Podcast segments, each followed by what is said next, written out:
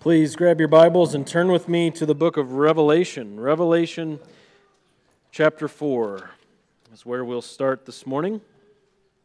One thing I love about Christmas songs is their emphasis on the person of Christ from a theological perspective, not just that um, he came and he was nice, he was the perfect human, so of course he was nice or whatever but that he truly was God in flesh, that he was truly God and truly man, that he dwelt among us, and that he is king and he owns the world. You just sang these truths, disguised in those very familiar Christmas jingles. You sang some very deep truths, and um, I love that about Christmas songs. And I hope we'll see that more and more today as we study the Word of God together. Uh, Revelation 4 is where we'll start, but before I start there, how about we open up with another word of prayer? Father, again, we are thankful for what you have done and what you continue to do in the lives of your people. We thank you for your word, that it is holy, it is inspired. Your Holy Spirit is the author of this scripture that we're looking at today. And your Holy Spirit dwells in each one who belongs to you. So, Lord, I ask that you would guide us and direct us in our thinking today, that you would provoke us where we need to be provoked and convict us, and that you would encourage us in your truth. Lord, I ask that though I am a sinner, both by nature and by my own choice, that you would not allow me to get in the way of your text this morning, but that your word would be clear to your people. We ask all these things in Jesus' name. Amen. Well, our minds are going to be taken to heaven here in Revelation 4. Are you ready to escape the news of the day with me and put your mind in heaven? I am. Uh, Revelation 4. We're going to envision this heavenly throne room through the inspired words of the Apostle John. And we're going to work backwards today. We're going to start here and we're going to hit several events going backwards on the timeline until we reach the present day at the very end of the message. So we're starting at the end and we're going to work backwards. Revelation 4, starting in verse 1. It says, After these things I looked, and behold, a door standing open in heaven. And the first voice which I had heard, like the sound of a trumpet speaking with me, said, Come up here, and I will show you what must take place after these things. Immediately I was in the Spirit, and behold, a throne was standing in heaven, and one sitting on the throne. And he who was sitting was like a jasper stone and a sardius in appearance. And there was a rainbow around the throne, like an emerald in appearance. Around the throne were 24 thrones, and upon the thrones I saw 24 elders sitting, clothed in white garments, and golden crowns on their heads. Drop down to verse 9 with me.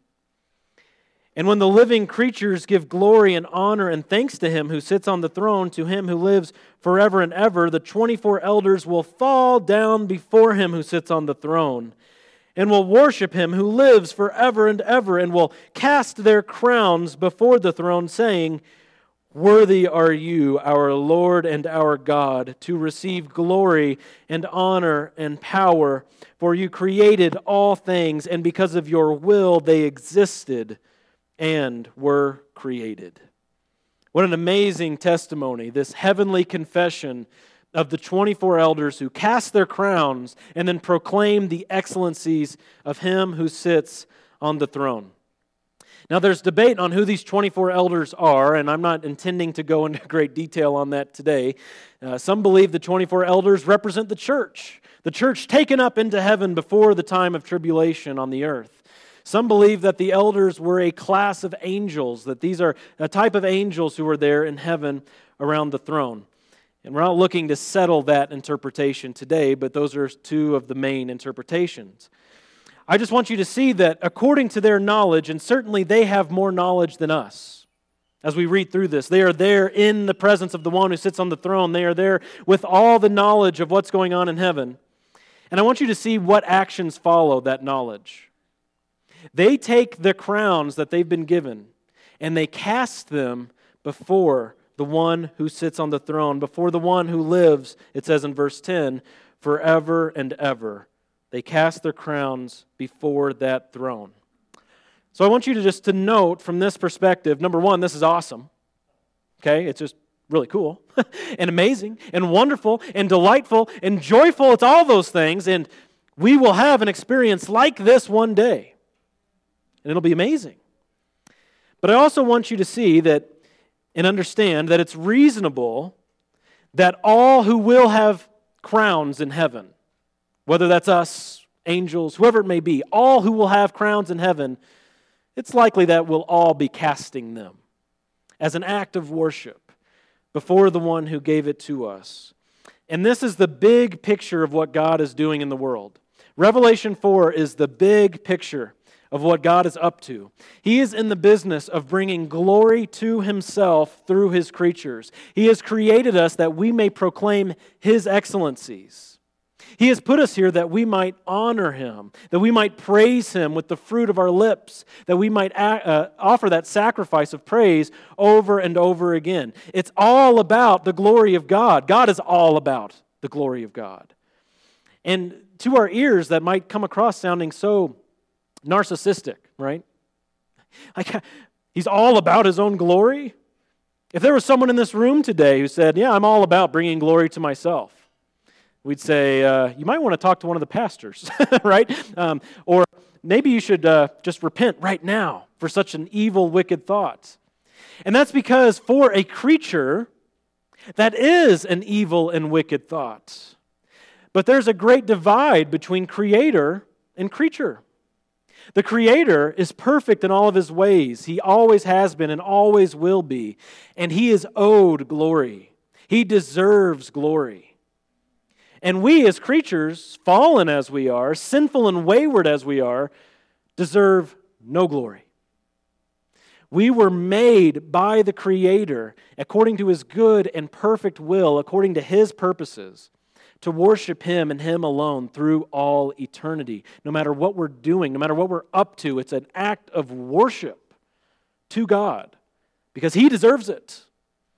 And that's what He's up to, is bringing about this worship, this glory of His own name.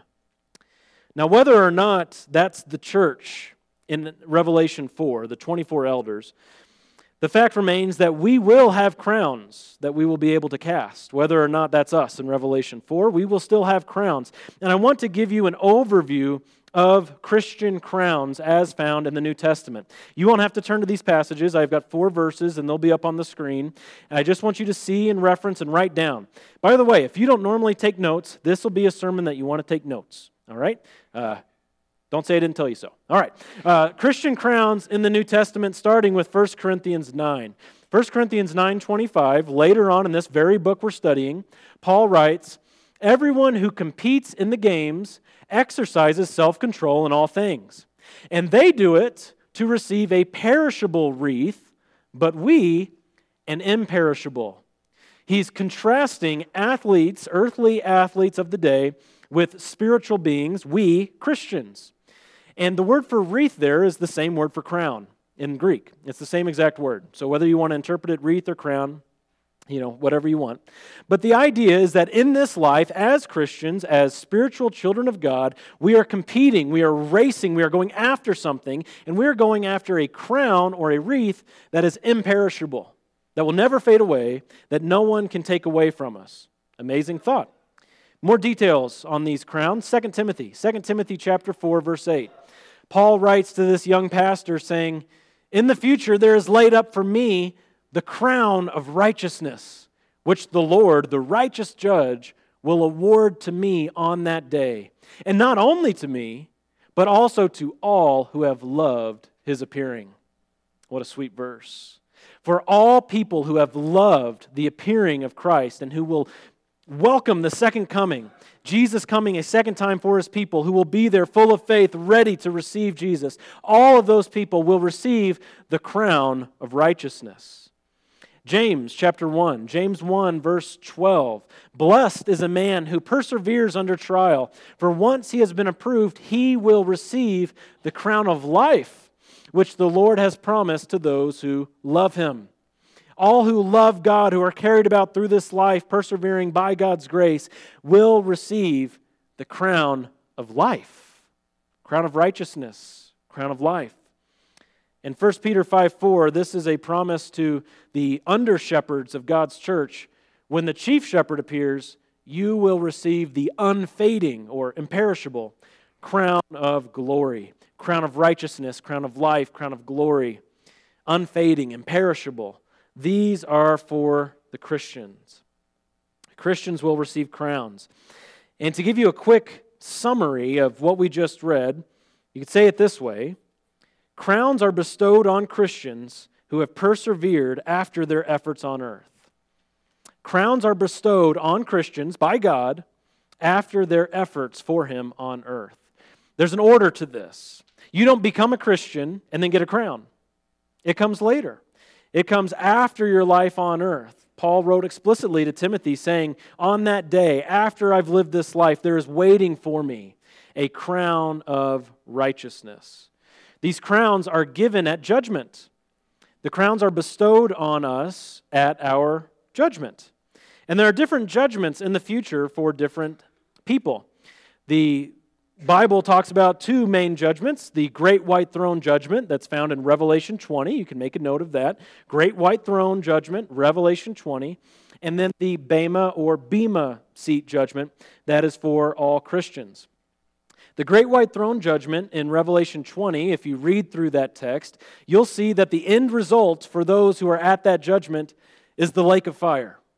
As those come those people who are made in God's image, as they come before the throne of God, their names are not found in the book of life, and they are cast into the lake of fire. That's what happens at the great white throne judgment.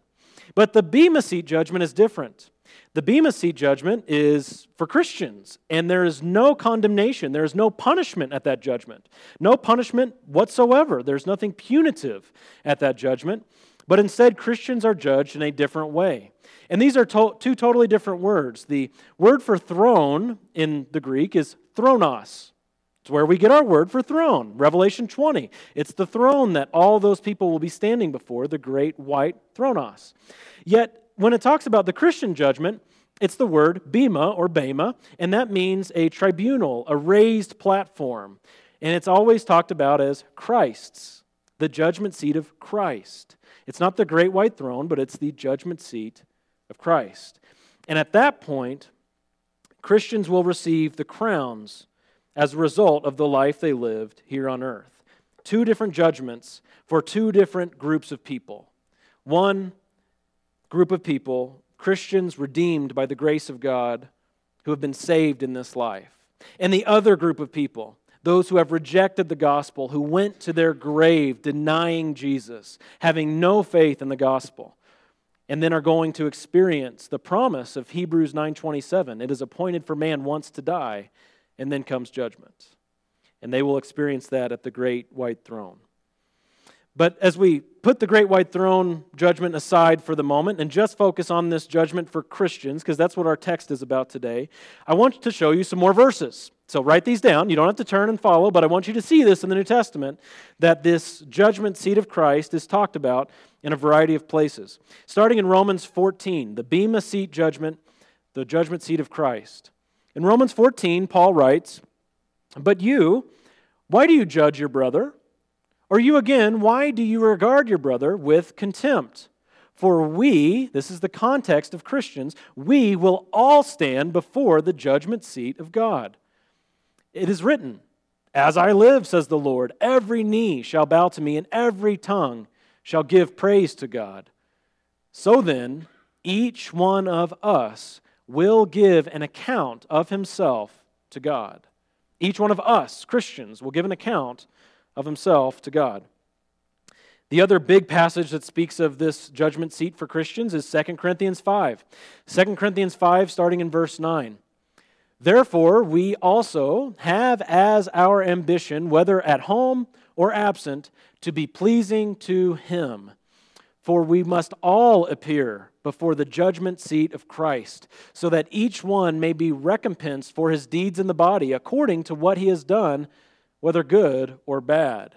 We must all, we all, Christians, must appear before the judgment seat of Christ. And then in 1 Corinthians 4, so close to our text today, one verse, 1 Corinthians 4 5, it says that Christ will return in 1 Corinthians 4 5, Joseph, 1 Corinthians 4 5. Uh, uh, maybe I didn't put it in there, but in 1 Corinthians 4 5, and we can turn there together because it's right next to the text we're going to study today. In 1 Corinthians chapter 4, verse 5, it says, Do not go on passing judgment before the time, but wait until the Lord comes, who will both bring to the light the things hidden in darkness and disclose the motives of men's hearts. And then each man's praise will come to him from God. Don't go on passing judgment now, but wait for the Lord Jesus to return. Because when he returns, that's when he is going to judge, and he will judge perfectly. He will disclose the motives of every person's heart. Are you encouraged or frightened by that? right. He will do it. This is a reality for all people, including Christians. And this seems as though this judgment that takes place for Christians at the judgment seat of Christ, it seems as though this will take place during Daniel's 70th week. We are still waiting for the 70th week of Daniel, according to his prophecy in chapter 9 of the book of Daniel. That prophecy that says in the 70th week there will be this man who will make a covenant with the many for seven years, and in the middle of seven years, he will break that covenant. We haven't seen that happen yet. And so it appears as though the church won't be on the earth at that time, and instead we will be up in heaven, and the judgment at the Bema seat will take place at that time. And many things will happen there. Many things will happen during that period. We will be preparing for a millennial reign with Jesus on earth. We will be preparing for the new heavens and new earth that will be made. It'll be a glorious time, and it'll also be a time of our judgment, the Bema seat judgment. Let me give you a definition for this Bema seat judgment. Don't know if you'll have enough time to write it down, but I'll give it to you twice anyway.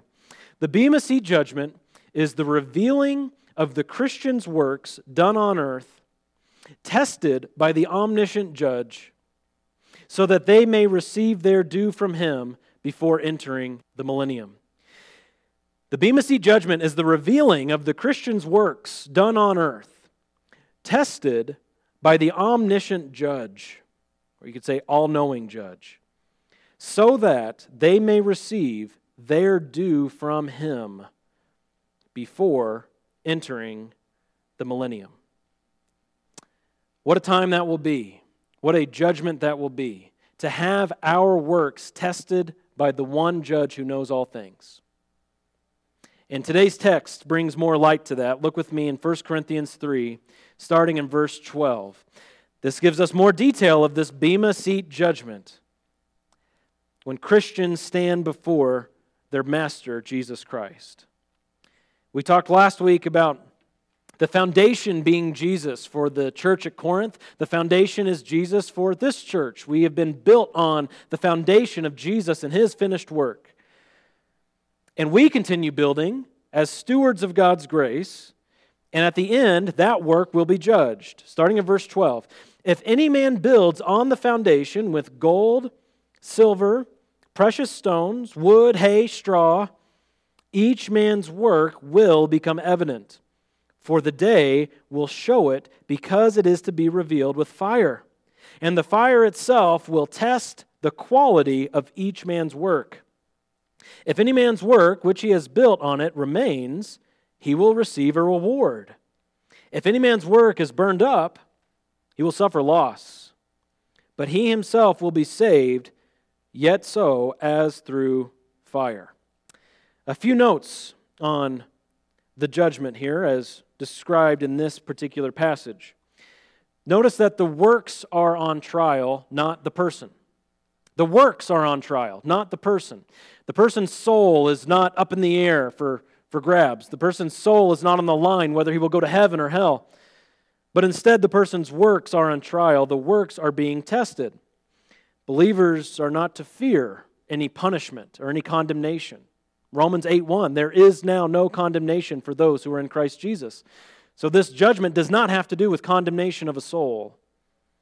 Notice also that the works are being tested for quality, not quantity. It doesn't say if a man's building on this foundation of Jesus, if a man's building is not yay tall, then he may not receive a certain reward. It has nothing to do with how big the building is, how tall the building is. It has everything to do with the quality of the materials, the quality of the work. And we'll go into more detail later about that. The quality is being revealed, not the quantity. And this judgment has to do with giving an account and receiving a reward that corresponds to the work. The reward is not um, arbitrary, the reward isn't the same for everybody. The reward isn't a random number, but the reward corresponds to the person's work. Okay, few things to notice in that passage. And we'll come back to those, those ideas and hopefully uh, provide clarity on those. Because we don't often think about this, do we? We don't think about the judgment that we will go through. And there will be a judgment for us. We've read texts this morning about this. And so we do well to think through it. In light of this, I want to read um, a quote from Anthony Hoekema. He says, The sins and shortcomings of believers will be revealed in the judgment as forgiven sins, whose guilt has been totally covered by the blood of Jesus Christ. Therefore, believers have nothing to fear from the judgment. Amen? Amen to that? I'm happy about that. I don't know about you. Believers have nothing to fear from the judgment. Then he goes on to say, though the realization that they will have to give an account of everything they have done, said, and thought should be for them a constant incentive to diligent fighting against sin, conscientious, conscientious that's a hard word to say, Christian service, and consecrated living. So, though we have nothing to fear from the judgment as far as our sins being held against us, condemning us, there is an aspect in which this is a judgment. It's not just like a handshake, it's a judgment. And there is a giving of account, and there is a result that corresponds with the work. So, we do well to remember it in many ways. We need to think about this in our future. Before we continue to unpack 1 Corinthians 3, I want to give you a couple of notes on rewards in general because it does mention here the receiving of a reward. And it's not the only place in the New Testament that talks about receiving a reward. We already looked at crowns, receiving crowns, but there are other places that talk about receiving rewards in the afterlife.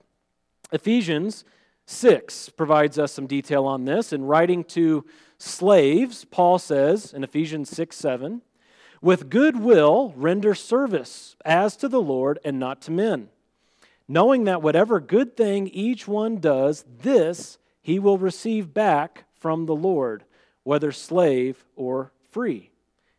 It's a receiving back a reward that corresponds with what is done on earth. And again in Colossians, Colossians chapter 3, 23 to 25, whatever you do, do your work heartily, as for the Lord rather than for men knowing that from the Lord you will receive the reward of the inheritance. It is the Lord Christ whom you serve. For he who does wrong will receive the consequences of the wrong which he has done, and that without partiality. There will be a perfect judgment in the end for all people. And for Christians, you're not exempt. There will be a perfect judgment, and there will be a reward that corresponds with the work that you've done in this life. So all Christians will be saved, but Christians will reap different rewards. And for some of you who perhaps are from this area, or perhaps raised out here uh, thinking, believing a different religion, you might say, so we're all saved, but we're all exalted at different levels? Is that what you're saying? different levels of exaltation? Is that what's going on in the Bible? Well, yes and no. Okay? Uh, yes and no. First, there are not different kingdoms in, in heaven.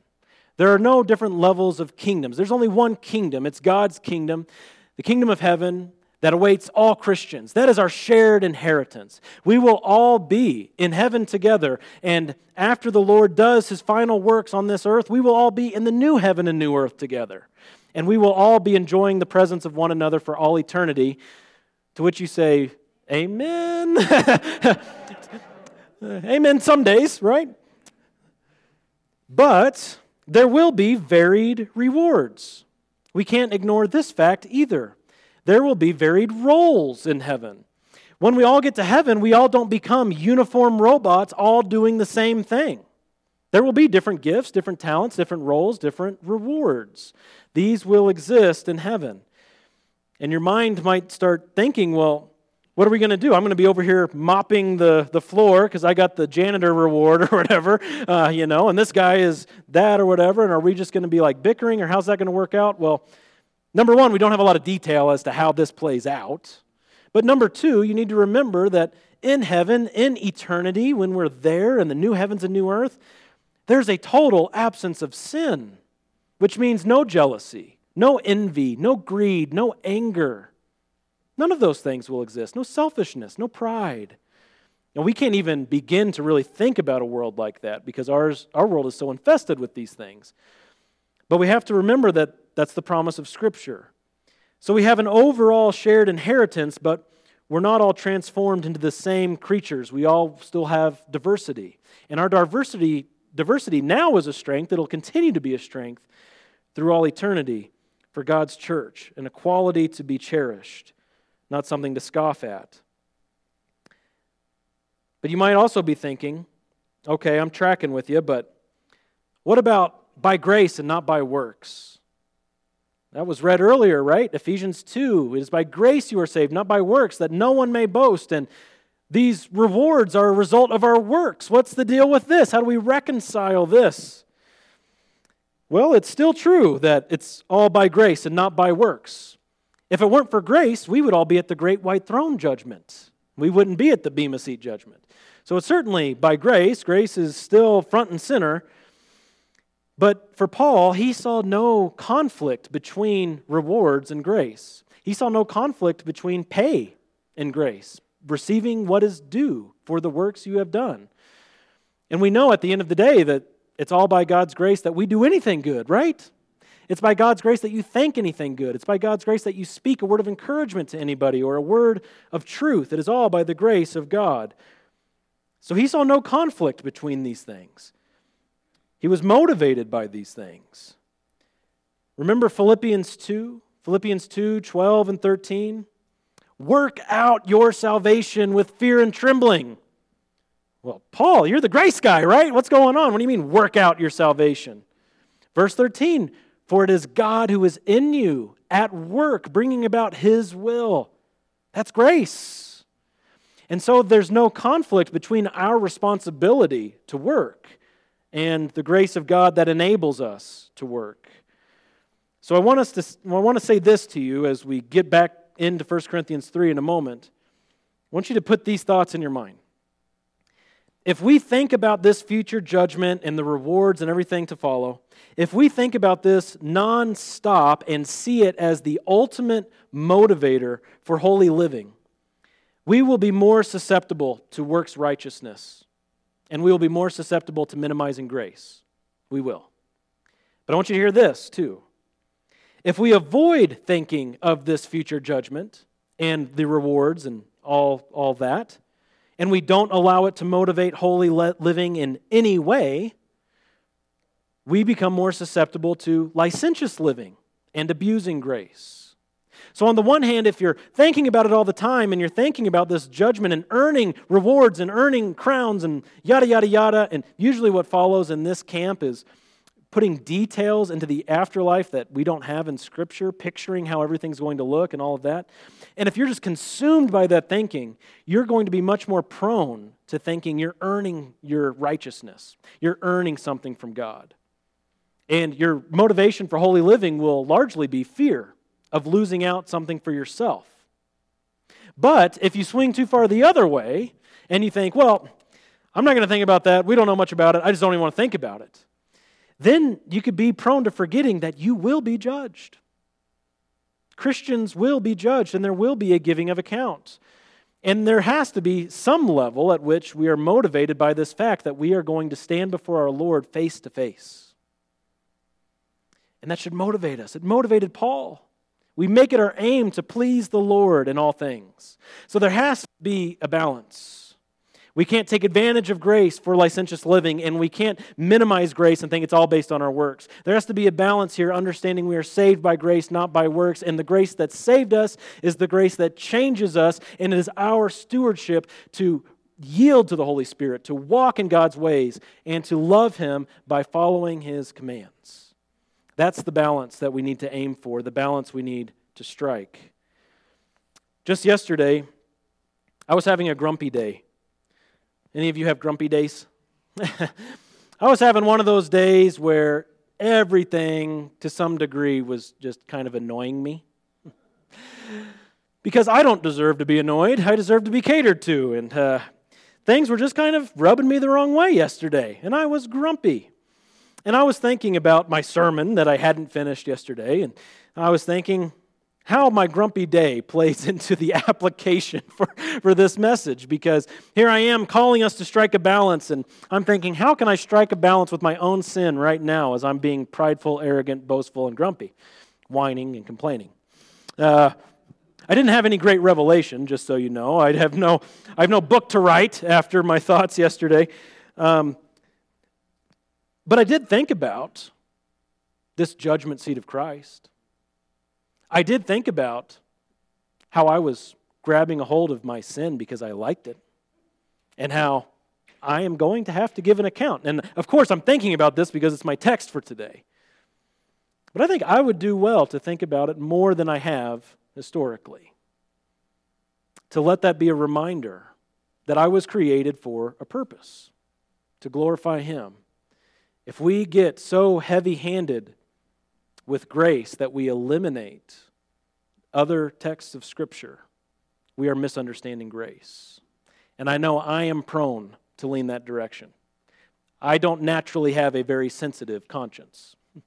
I'm naturally one who says, oh, it's okay. But I need to remember that we will all stand before the judgment seat of Christ to give an account to our Lord. The grace that saves us is the grace that changes us, and we are responsible for walking in it. It is our responsibility. Now, the passage today, again, 1 Corinthians 3 12 to 15, this certainly has a church leadership emphasis here. He's writing about the direction the church is going, encouraging them to forsake earthly wisdom, to forsake the philosophies of men, to embrace Christ as the only true foundation. And of course, the leaders of that church were the ones who needed to hear that to most, the most, but ultimately, all Christians are in view with this passage. Because all Christians will stand before the judgment seat of Christ to varying degrees, we will all have works done in the church for the church that will be presented before the omniscient judge for him to test. And so I want us to read this again and include all of that context in your thinking that we just went through. Again, starting in verse 12, I'll just read verses 12 and 13. Now, if any man builds on the foundation with gold, silver, precious stones, wood, hay, straw, each man's work will become evident, for the day will show it, because it is to be revealed with fire. And the fire itself will test the quality of each man's work. So, the first thing we need to recognize in this text is the different qualities of work. There are different qualities of material that are put into this building or this temple. And there are different ways to grow a church. This is all met- metaphor for the church growing, for the church maturing. And there are different ways for a church to grow, and some of those ways are bad. Some of those ways are wrong. Some of those ways are outright sinful. As a church gets planted, like the church in Corinth, and it begins to grow and appoint leaders, there are bad and wrong ways to do that. Paul is using a building metaphor that the Corinthians would have been very familiar with. Remember, the city of Corinth was full of pagan worship. There were temples everywhere. Temples were a part of their normal architecture down each and every city street. And so they were familiar with good temples and they were familiar with bad temples. There's a way to build a building that makes it very prominent and strong and sturdy. And there's a way to build a building that makes it look very shabby, feel very shabby, and potentially it'll fall down and it won't last. And Paul here is presenting the gold and the silver and the precious stones as types of material that will last, that will make it prominent and sturdy. This is the good work that God desires. And he's presenting them over and against the wood and the hay and the straw, which put together a shabby shack of a building, of a temple that can't last, that won't last. All of these materials will eventually decay. The gold and the silver and the precious stones are the works that God approves of, and the wood and the hay and the straw are the works that God hates. And works that God hates can't remain before Him. That's why they go through the fire. They can't remain for eternity, but they will go through a fire and be consumed. Motives and priorities are at the heart of this. Paul doesn't have in mind that Gold and silver and precious stones are the things that you should be doing as a Christian, like going to church. Well, that's gold. I went to church 85% of the time in my Christian life, so that's a gold, a gold stone I'm bringing to God. That's not what he has in mind. He doesn't have baptism in mind as, well, here, here's my silver. I got baptized. Actually, I got baptized twice because I wasn't sure if the first one was good enough. I got real good silver here for you, Lord. That's not what he has in mind. But what Paul has in mind, under the inspiration of God, writing this letter, is what's the motive of each man's heart. Remember 1 Corinthians 4 5? Look at it again with me, just a page over perhaps. Chapter 4, verse 5. Do not go on passing judgment before the time, but wait until the Lord comes, who will both bring to light the things hidden in darkness and disclose the motives of men's hearts. The motivations will be revealed, the priorities of men will be revealed. Man looks on the outward, but God looks on the heart, doesn't he? And at this judgment, there will be a revealing of each one's heart. And I really think it's as simple as this. If you're, if you're thinking, okay, well, what's the divide then? If it's not the things that we do, if it's the motives, what are the motives? How can we separate the good motives from the bad motives? I really think it's this simple selfishness versus selflessness. I really think it's that simple. Prideful selfishness. The works that you do, even in the context of the fellowship of God's people. Prideful selfishness. I want to be up there so people can see me and see how good of a speaker I am, or I want to play this instrument so they can hear how good I am at this instrument, or I want to do this or do that so people will see me and people will understand how good I am and how helpful I am to them and how much they need me. Prideful selfishness versus Christ like selflessness, which is really just wanting to wash people's feet, which is really just wanting to bow down low in love and do whatever needs to be done for the sake of God's people because you love them. It's humble, selfless, Christ like love. And we need to realize that what may look like hay quality work to us might be done with a gold heart. And what looks like gold quality work to us might be done with a heart that's full of sin. We need to be careful about going on passing judgment at the present time, and we need to wait for the Lord who will disclose the motives of men's hearts. You've all experienced it. Maybe you've experienced it here this morning. Someone who's happy to be singing to the Lord. But no one else around is hearing anything happy. we might think, like, oh, well, they should tone it down. Uh, they don't sound that good. You know, like me, I sing jailhouse style. I'm always behind a few bars and looking for a key. Uh, there might be people like that in our fellowship. and we think, well, that's really stubble quality singing.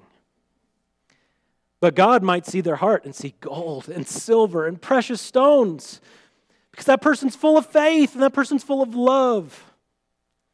And we might see something that someone does here on the, on the church property and think, man, just really, really talented. That person really helped us. That is superb. That is excellent. It's just what we needed. But God might see the heart and say, that's a filthy rag because God knows the depths of our hearts, the motives of our hearts. And He alone can determine what is good quality and what is of bad quality. And those who have bad and sinful motives and those works that were done with bad and sinful motives, look again with me in chapter 3. What will happen? It'll be revealed with fire, and the fire will test the quality of each man's work. And jump down to verse 15 with me. If any man's work is burned up, the text here tells us he will suffer loss. He will suffer loss, but he himself will be saved, yet so as through fire. What could suffering loss mean? If this isn't a judgment that brings forth our sin to condemn us, if hell isn't on the line, if we're going to heaven, if we're going to be saved, as Paul says in the same breath here in this verse, what could suffering loss mean? Well, I want you to think about this. However, it will appear to us, and we don't know exactly how it will appear at this judgment seat. But when you see the works that you've done disintegrate in a flame before your master, there's something that you will be suffering loss about. And I can't go into great detail about that. Scripture doesn't go into great detail about it, except we know that those works will be burned up before the Lord of the universe. And there will be a suffering of loss there. Certainly a loss of reward for those works. How far it goes, we don't know. We need to think about this as we consider our future. Yet, for the works that were done with proper motives, verse 14, the work that remains, he will receive a reward. For those works that God calls good, there will be crowns. And as MacArthur puts it, varied and wonderful rewards. Varied and wonderful. I like that pairing of adjectives. Varied and wonderful. But for the works that burn, though their justification is untouched, their innocence before God is untouched, there will be a conscious awareness of loss. A conscious awareness of loss. It's an amazing thing. And we do well to rem- remember and even memorize, if we haven't yet, this little stanza. And I didn't look up the origin of it. But only one life, twill soon be past, and only what's done for Christ will last. We have just the one life, and it will soon be over. And in the end, only what's done for Christ will remain. Only one life, which will soon be past, and only what's done for Christ will last. So, again, I want you to remember if we think of this future judgment nonstop, and if it is our ultimate motivator for holy living, we're going to become susceptible to minimizing grace and susceptible to works righteousness. But if we avoid thinking of this future judgment, and don't allow it to motivate holy living in any way, we will become more susceptible to licentious living and abusing grace. And we are not to abuse grace. I want to encourage you today, as I close, that you do not have to build badly in this life. You do not have to build poorly in this life. God has given you all the tools you need to build well on the foundation of Jesus Christ. He's given you the gold and the silver and the precious stones. You have His Word. You have Him living in you. You have His body, the church. You have the example of Jesus Christ in the Scriptures. You don't have to build badly. You can take advantage of the grace of God in the right way in this sense. And you can build on the foundation with precious things. Do not use grace as a cover for sin. Don't take advantage of God's grace so that you can build with hay and straw and stubble. So what? It's going to burn. I'm getting in anyway. What a wretched thought. What a blasphemous thought. Just because blasphemy is covered by the blood of Christ, that doesn't mean we go on blaspheming. But we are to be changed by the cross. And when we understand truly what Jesus has done, we can be changed and use grace as a platform for free, eternal, selfless service. God's grace becomes an enabler for Christ like love and Christ like works. So the church must be alert We have to wake up to these realities.